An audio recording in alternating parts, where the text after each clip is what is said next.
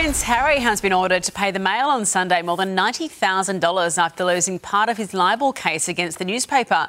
The Duke of Sussex is suing the newspaper's publishers over an article written about his fight with the Home Office concerning his security arrangements. Harry tried to have the paper's honest opinion defence thrown out, but a judge ruled it could be included and the case should go to trial.